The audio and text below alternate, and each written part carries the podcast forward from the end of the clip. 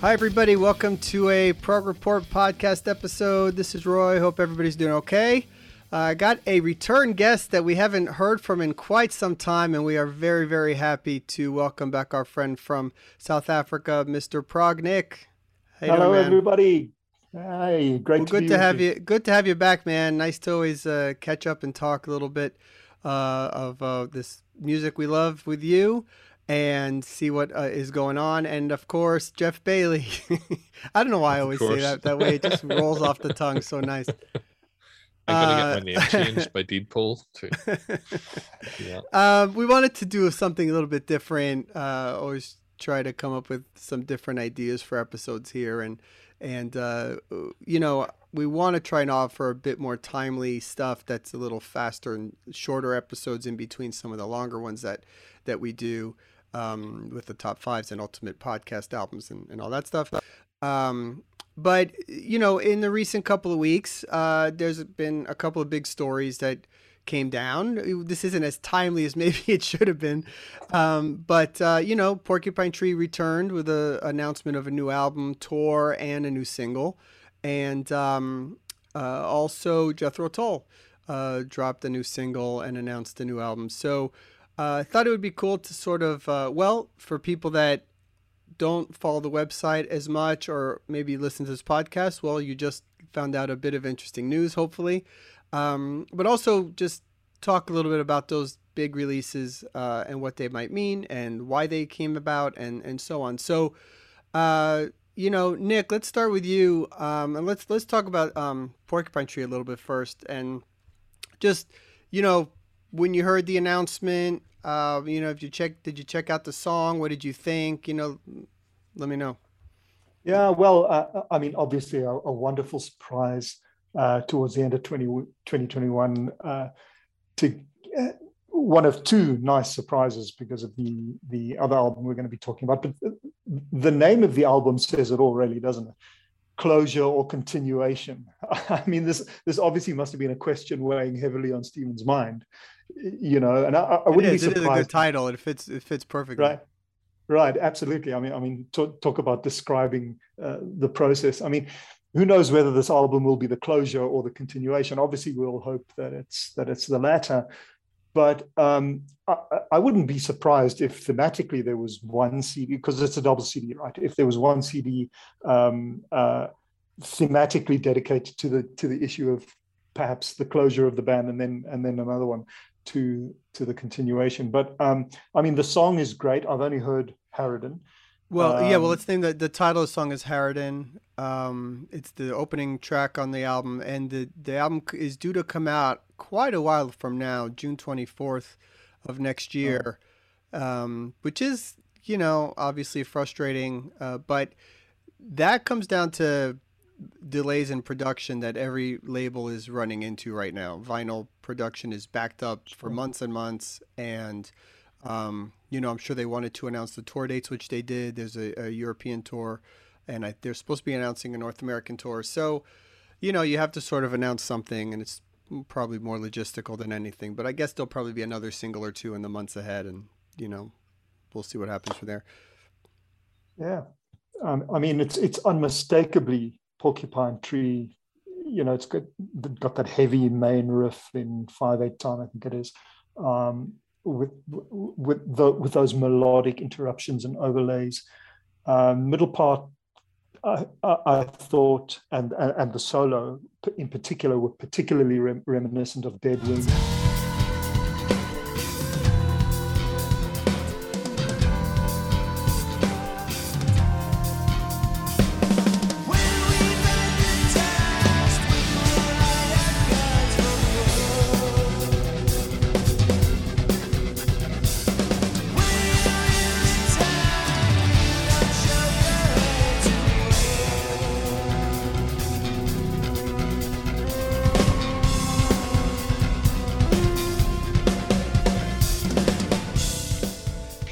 it this way: it's it's not the future bites, right, at all. No, I mean he fell. Steven fell right back into place with how he Right.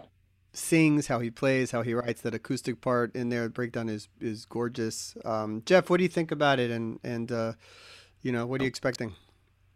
Yeah, well, I didn't really know what to expect, and uh, as you've said to me, it it it it takes you right back to a point or or several points uh, in time. Um, I think it's really interesting. We're here playing it for the first time um, when I went out for a walk at lunchtime on the day it came out, and um, sort of had seen the photograph of the band and sort of had a slight smile to myself when the song pretty much begins with a, a bass guitar, which which let's face it was the was the elephant in the room when the photograph came out. Um, I, I think that you know it's um it's the porcupine. It sounds to me like the porcupine tree that people want. Um, I I think, uh, and yet I don't think it's so massively distant in terms of its sound and production from some of the. I was listening to the uh, the Raven at the weekend. I was listening to Hand Cannot Erase at at the weekend, and it, and it's the sort of track that if it, you know, it wouldn't sound massively out of place. And those albums equally, you know, there there's there's certainly something to, to be said for the presence of Gavin Gavin Harrison. And I don't want to steal Nick's thunder on, on that particular um, subject, but but I also know that he could spend the next forty minutes talking about him. Um, uh, you know, and and and that's you know the, the the classic quote of you know it sounds like them. I think the production's incredible. Um, and and it's you know it's a really interesting track. There's an awful lot going on. There's an awful lot to take in. Yet it's a memorable one as well. It's not just kind of technical um, for the sake of technical. There's a there's a kind of a you know there are memorable enough hooks in it, and I think that's that's the brilliant thing about what Steven Wilson and indeed Porcupine Tree were about, that they managed to combine all of those elements of technicality, interesting kind of song formats, plus uh, you know his his underlying um inclusion of you know there will always be hooks. The the music is memorable uh, memorable enough to stick in your head but kind of deep enough for you to go back and have another listen and go oh i didn't notice that first time around. So, Yeah, I mean, it's tough because it's the the bar set so high, and I wouldn't go so far as to say this ranks near the top of anything they've done. But then again, it's still great. You know, I still enjoy it a lot. I'm trying not to listen to it too much because I want I don't want to get sick of it by June. Um, Hmm. Hopefully, maybe we can get it a little sooner if we get a chance to review it. Um, but uh, you know, the the funny thing about the song is that right away it sounded a little bit like Luminol to me with the bass leading off. It reminded me of Mhm, that a mhm. lot. But the most significant part is is the drumming. He's just the best the best drummer. It's, it's amazing what a difference he makes to the music. eh, eh, You know, Yeah, Where- exactly. The thing about Gavin Harrison, he's got the technical chops. He, he he's probably in the handful of top drummers in the world technically, but what he brings to the composition is just astounding. Uh, and, and I, I don't think that that track would have reached the level that it that it reached with any other drummer. No disrespect to anybody no, I else. agree hundred percent. He's just got such a distinctive style, and um, he he he stamps his authority on any on any song he plays on, not just performance wise, but compositionally as well. I'm really happy they're back. I mean, I don't know how back they are. If the, the, you know, if this is just going to be one album that's sort of the timing allowed, just like it allowed with Liquid Tension Experiment. You know, the COVID happening and not being allowed to tour and and schedules aligning type of thing, and maybe that's all all it is. Um, but I mean, I just know when I discovered them in the early 2000s, it was just like discovering fresh air. it was Mm. so I was so happy I found this band. It it it was became an obsession for like a few months for me. Um, you know, and it was such an important band in in my uh, I don't know, growing up listening habits and stuff for the last 20 years. It's it's majorly significant to me. So I'm really just happy to get a little bit more at it.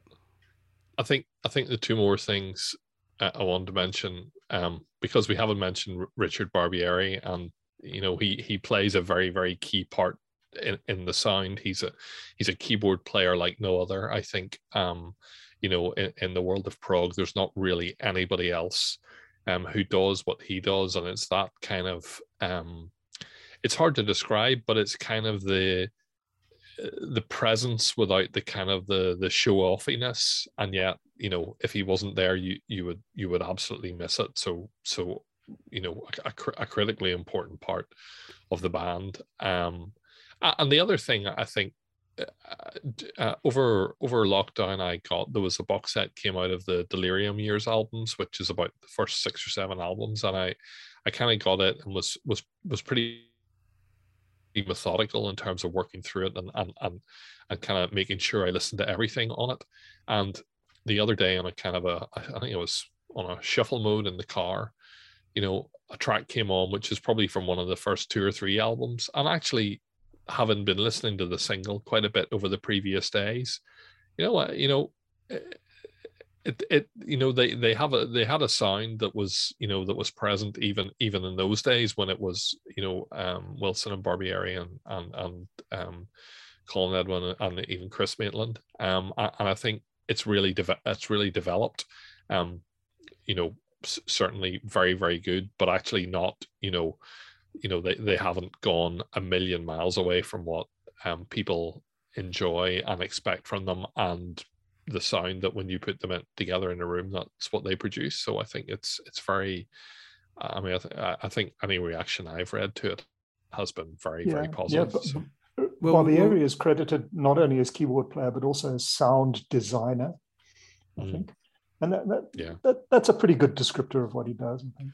We didn't talk about how Colin Edwin, bass player on all, on most of the albums, isn't involved. Um, there's no mention of why. So who you know who knows, and not worth speculating. But what's interesting is if um, the sort of sleuthing and detective work that fans do on on the internet is amazing. And a couple of instances that relate to this album, like months ago, there started to be these rumors that someone found that that um, uh, Richard, uh, Steven, and uh, and Gavin had registered a porcupine tree trademark in in the UK and noticeably Colin wasn't there and no one knew what it was. But that started the suspicion that maybe something's happening. So that was interesting that that, that was found out, that people start to speculate. I mean, it's amazing. But then also when they, uh, before they released the single, there were these 10 second, 15 second teaser clips that were sort of garbled up and you couldn't really make any sense out of them. And one person uh, played it backwards and uploaded it to YouTube. And backwards, you could hear the chorus so slightly of Harridan, right. and someone yeah, figured yeah. out that's what he's saying in it. And sure enough, that was the title. So that was amazing to, to me that people bother to do that stuff. It's only Steven Wilson, man. really, it's only amazing. prog fans. only yeah. prog fans, yeah. only, yeah. I mean, it's um, we are nothing if not passionate. also, what's and... fascinating is it, it, it shows something about leaving for a long time and then coming back, right? Because everything you read was, I at least for me, what I read was almost 100% positive, right? Everybody and the comments were like, "Wow, it still sounds like Porcupine Tree. It's it's it's exactly the Porcupine Tree sound." Commenting about how it sounds like Porcupine Tree, which is great. You would think it's a good thing. You can take that exact same thing when Dream Theater as Alien came out, a few months ago, and the comments were, "Oh man, it just sounds more like Dream Theater," and everybody was just complaining about how it just sounds like Dream Theater again. And this is, is, a bad thing. Why? It was the exact same comment, but just completely reversed in a negative way, and I thought that was just a wild observation. And yet, yeah. ABBA come back after forty years, and people people are delighted that actually it sounds like ABBA. So. Right. Uh... yeah, that too. Right. So, uh, you know, but I don't want Dream Theater to go away for 12 years. So, you know, I'm not one of those people. Um, but, uh, all right. So, so, I mean, again, this, it comes out June 24th. Um, keep an eye out uh, on, on Prog Report or online on YouTube or stuff. I'm sure there'll be a few more singles, maybe probably after the new year, I would imagine, maybe another one. Um, and hopefully some US dates, which I'm, you know, I'm hoping they announce soon. Uh, but also there's, another track and uh, from an album that we talked about earlier, Jethro Tull. The Zealot Gene is the album. Uh, comes out January 28th, so very soon, which is cool. Uh, first single, Shoshana Sleeping, is out. Um, you know, in hearing this song, I, have never claimed to be the world's biggest Jethro Tull fan. I'm not familiar with every album.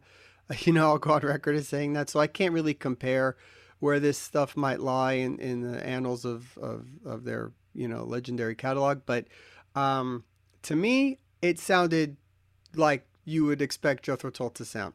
Right, that's it. Like the riff was very kind of Aqualung era, you know, and the flute's prominent, and the riff was is very memorable, and um, you know, his voice, he's more maybe sort of talk singing a little bit.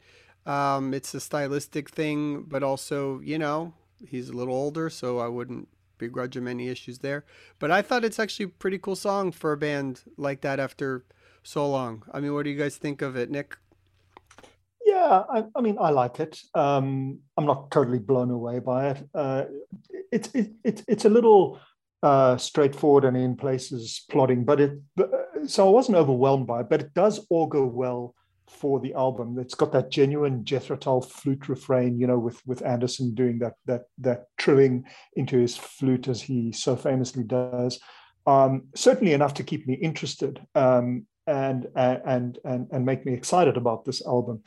Um, it, it, it, seems a little a, a, little darker than than you know some of the more pastoral stuff that that, that Ian used to do. But um, uh, and going with that, that that that video uh, with Shish, uh, of Shoshana sleeping, which I think was done by uh, Thomas Hicks, who's relatively well known. Uh, it's pretty dark.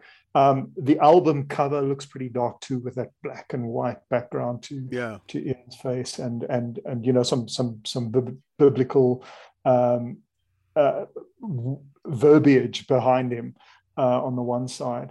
So a, a, little darker than than normal, but but uh, you know it's the first album in 18 years. Um, so certainly certainly uh, Jethro Tull um, I think a little less proggy than I would have liked it, but uh, we shall see. The, the, in, interestingly, um, I don't know if you're aware of this, but a, a few months ago, um, Ian Anderson was was selling his silent singing lyric book.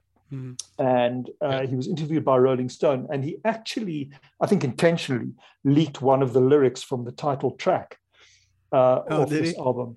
Yeah, yeah. So, so I mean, is is this not typical Ian Anderson? You know that dark themes with with with a, a, a very humorous twist. Uh, the lyric goes: "Bee buzzing in your bonnet and a wasp right up the bum, a V8 under the hood, a cocked hammer under the thumb." dark but light, right? Typical Ian Anderson.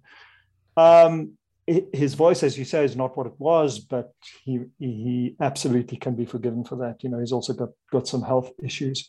Um, yeah, um, looking forward to it. And and for those who who will be seeing the first gig in the tour, which of course is going to be in where else Budapest, um, I think they're they're in for a good time. This augurs well. Yeah.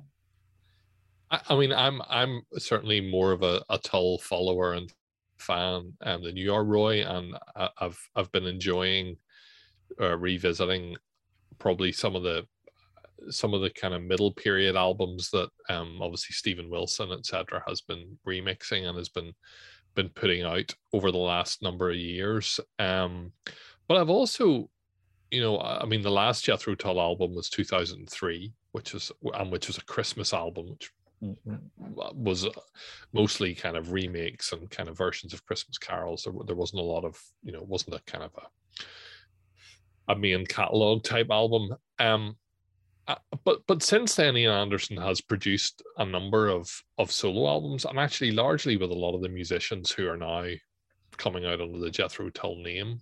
Um, and there was Thick as a Brick too, which I actually really enjoyed.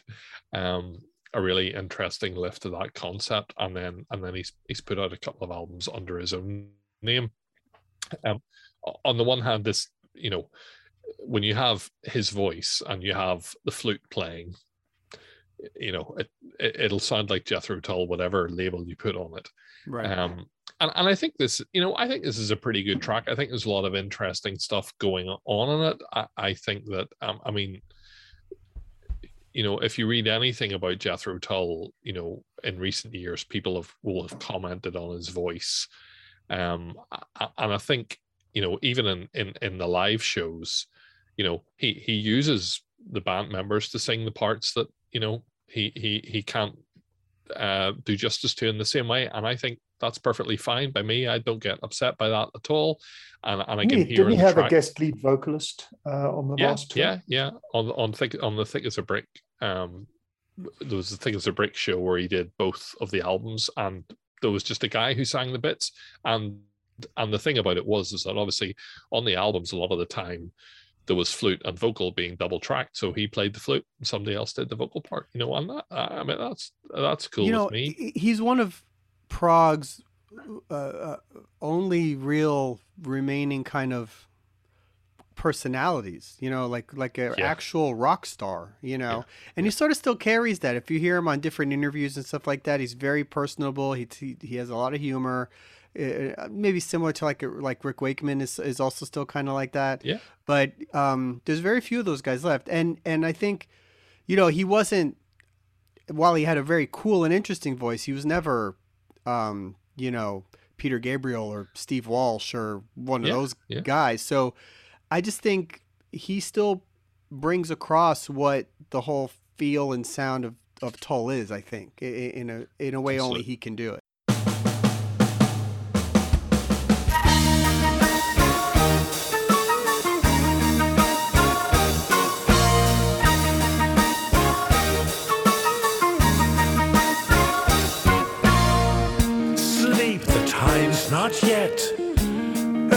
Bird soon crowing. Wake when dawn declares, woman risen from childish days. And as you said, you mentioned some of the spoken parts, and that's you know, uh, you know, again, that those are again that was something that is not just done now; it's something that's gone through the history of the album. So I, I think it'll be an. I'm in, I'm intrigued um, by by his notion of and and it's a thing that that has always been probably present throughout the Tull catalog from the early albums is kind of the the the the the the biblical or religious idea and his his various views and thoughts on that. And um, certainly he's he's he's flagged it that uh, he his uh, his fondness for the holy book uh, I think was the was the press release quote. Um, I still need to question and draw sometimes parallels the good, the bad, and the downright ugly rears their heads, but are punctuated with elements of love, respect, and tenderness. So I'm really interested to hear what he's come up with. And the one thing we do know is that, as as Nick has mentioned, it will be lyrically uh, interesting, and by right. the sound of the the production and the music, it sounds like there'll be plenty going on that will will keep us musically interested as well. So I look forward to hearing it. So as as we spoke about uh, Colin Edwin being absent of the new porcupine tree. Of course, uh, the topic here is always going to be why no Martin Barre.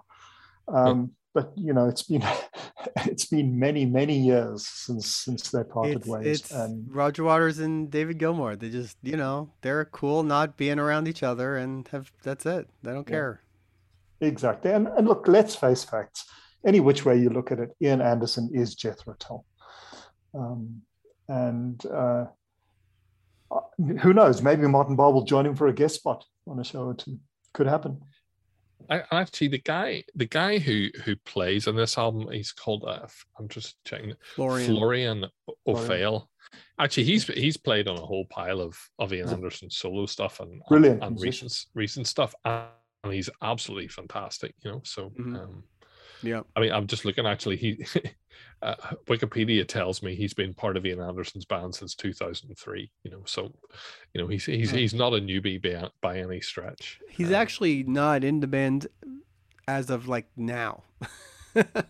it, and it, there's uh there's a new guy I forget his name. Um, oh, okay. That is, if you look on the Jethro Tull website, there's a there's a new a new guitarist. But is he Florian, on the album? He, Florian plays almost on almost the whole album. I think the new guys and, on. and a- I think he's I think he's credited as album only. If you Yeah. look on the website, yeah. So he won't be touring. yeah. So There um, we go. So again, the my Zealot. Gene uh, comes out January 28th, very soon. And again, that's a that's a tour. Uh, I mean, that's a band that tours a lot, and I, I'm sure that um, you know there'll be some dates coming off of that if there aren't already. So um, yeah, I mean, it's two pretty big stories. I want to ask you guys uh, just to wrap up a little bit. Um, you know, what new have you been listening to? What what new has been interesting? What has what has caught your ear? Uh, Nick, what about you? So I, I'm a naughty boy in that I haven't been listening to as much music as I should have recently, but I'm just getting into the, the new Dream Theater. And so far, I really love what I'm hearing. Um, um, it's it's it's going to take a lot of listening, and it's going to bring me a lot of pleasure over the next few weeks. Um, uh, you know, anything Neal Morse related, of course, uh, uh, is not far away from my turntable. And I'm getting I'm getting into some uh, some stuff that that I missed um, in in the nineties, um, and uh, uh, I'm, I'm I'm I'm trying to re-listen to and hear again or, or uh, the the first two Car Mechanic albums, for example. I'm getting into Mhm. again. Uh, I'm kind of reliving the '90s at the moment and trying to listen to the new releases too. And of course, Frost is never far away from my turntable either. Well, you have some homework to do because we're getting up on our end of the year podcast where we have to Right. recap all the albums that came out this year. Right. And it's just been an insane amount of just mega releases this year from uh, obviously Dream Theater, like you said, to Yes, Transatlantic, Liquid Tension Experiment, Frost. Steven Wilson was back in January, which is, you know, insane. Um, and just a, a million other things in, in between. There's been a lot of really cool stuff. An Uh, annus remarkabilis, not an annus horribilis at all. uh, Geoff, what about you? um, re- I'm just looking at my iTunes to see what has recently been on there. So Dave Bainbridge's album, um, "To the Far. Way," which is just um the the the download of that has come out to people who have pre-ordered it. It's absolutely fantastic. Um, Rob Reed's uh, the Ringmaster, the next part of the Sanctuary um, series, which I absolutely love. Um, I have the I was listening the other night to the the 5.1 of the uh, sort of the remade version of Momentary Lapse of Reason and Mm. uh, enjoying that a lot. Um, and oh, there we go. There's actually a really, really good song, completely not prog related, but Susanna Hoffs, who's the singer in the Bangles, Yeah, sure. she has a so- Right. song out called Bright Lights, which is a duet with um, Aimee Mann, which is an absolutely incredible Oh song. wow, that's out. I must give And she's an album coming Yeah. out soon. Uh, Yeah. She incredible voice, and she just sounds brilliant. Um, yeah, I mean, I've been still enjoying the Dream Theater, uh, and and uh, I, I just think that's a, a phenomenal record. Um, I think it's Sorry, what I did, what I did mean to say is I got the um the art book of the Dream Theater just at the weekend there, and there's the instrumental version of the album, and it's not to take away anything at all from James, but Yeah. re- really, really interesting to hear the album with the vocals uh, stripped away and hear a lot of the kind of intricacy of what's going on. I have the instrumental, and I still haven't checked it out. I almost never put on the instrumental versions of albums ever. Almost never. I don't know why. I I, I, I should. Uh, so uh, yeah, there's a few things that I've been listening to that that um that I like a lot, and it, you know this one is the one thing that really surprised me. One, I want to give a shout out to the the new single from Riverside, "Story of My Dream," which is from a, a digital uh, only compilation they're doing with the uh, there's a long version and a shorts version, which is you know the longer songs and the shorter songs, and and this one falls somewhere right in between. Um, really cool song, just great. I really really like it a lot, and lyrically they pull they they refer to other song titles throughout it, sort of a, a 20th anniversary uh, thing they did there. But if you haven't heard that, I highly recommend it. But out of nowhere, I was sent uh, the album by Robbie Steinhardt, uh, formerly of Kansas, who who died uh, earlier this year, and it's called "Not in Kansas Anymore." And I'll be honest, I hadn't listened to anything solo or remotely like that that he that he'd done, and uh, it's just the it's so good. It's such a cool record. I I mean, if you haven't heard it, it's out. I mean, and um, it's really great. There's a, a ton of people playing on it. There's a, a really killer instrumental with Steve Morse shredding all over it. The playing is phenomenal. Um, it, it's sort of a loose concept album with songs kind of, you know, morphing into each other. Uh, and, and, there's a, a, weird spin on Dust in the Wind, which kind of starts off the normal way and then kind of becomes a little bit more proggy th- towards the end. Because you're like, why is he doing this? But then it's still kind of cool to listen to. Um, the production's actually pretty good, pretty tight and, and clean. Um, if you're a Kansas fan, this is actually a really yep. good record. Don't don't just pass it by because it's like some throwaway. It's it's actually a really good record. I was um, I was slightly skeptical whenever it whenever it kind of it, it landed and um you encouraged me and, and you happened to encourage me to listen to it just before I was about to do a, a two two and a half hour drive. So so it it I got the chance to listen to it start to finish. And it's the it's the produced by the same guy that um did um made Jon Anderson's A Thousand Hands which again was similarly drew in a lot of people from lots of places. But it, because my concern when I saw it was, oh, is this going to be you know like sort of guest slot type album? Yeah. But it, but it's really really good, and it's it's probably about forty minutes long. You know, really, yeah. it's it's really it's just a good a good listen from start to finish. Yeah, I like sometimes when you just don't expect something to be good. Yeah. Just be, I fully expected it to to be terrible. I don't know why. Just because nothing was said about it. It just sort of appeared out of nowhere. Yeah. And yeah, and um, but I really enjoyed it. Uh, so so I would give that a listen. I'm still into the Lindsey Buckingham record, the the self-titled album that he put out about a month ago. I just think it's awesome. And to me he's he's a progger in a in a pop so- singer songwriter's body. The production is so interesting and the guitar playing is crazy and it's just the most bizarre twists on stuff that he does, and it's still within three, four minute songs, and no one does it like him. And I think um, it's one of the rare instances I'm not as fanatical about stuff like that, but like I will not. I'm a huge Fleetwood Mac fan because of him. Like I wouldn't go see them in concert after they fired him. Like that's a line in the sand for me. I'm not doing it.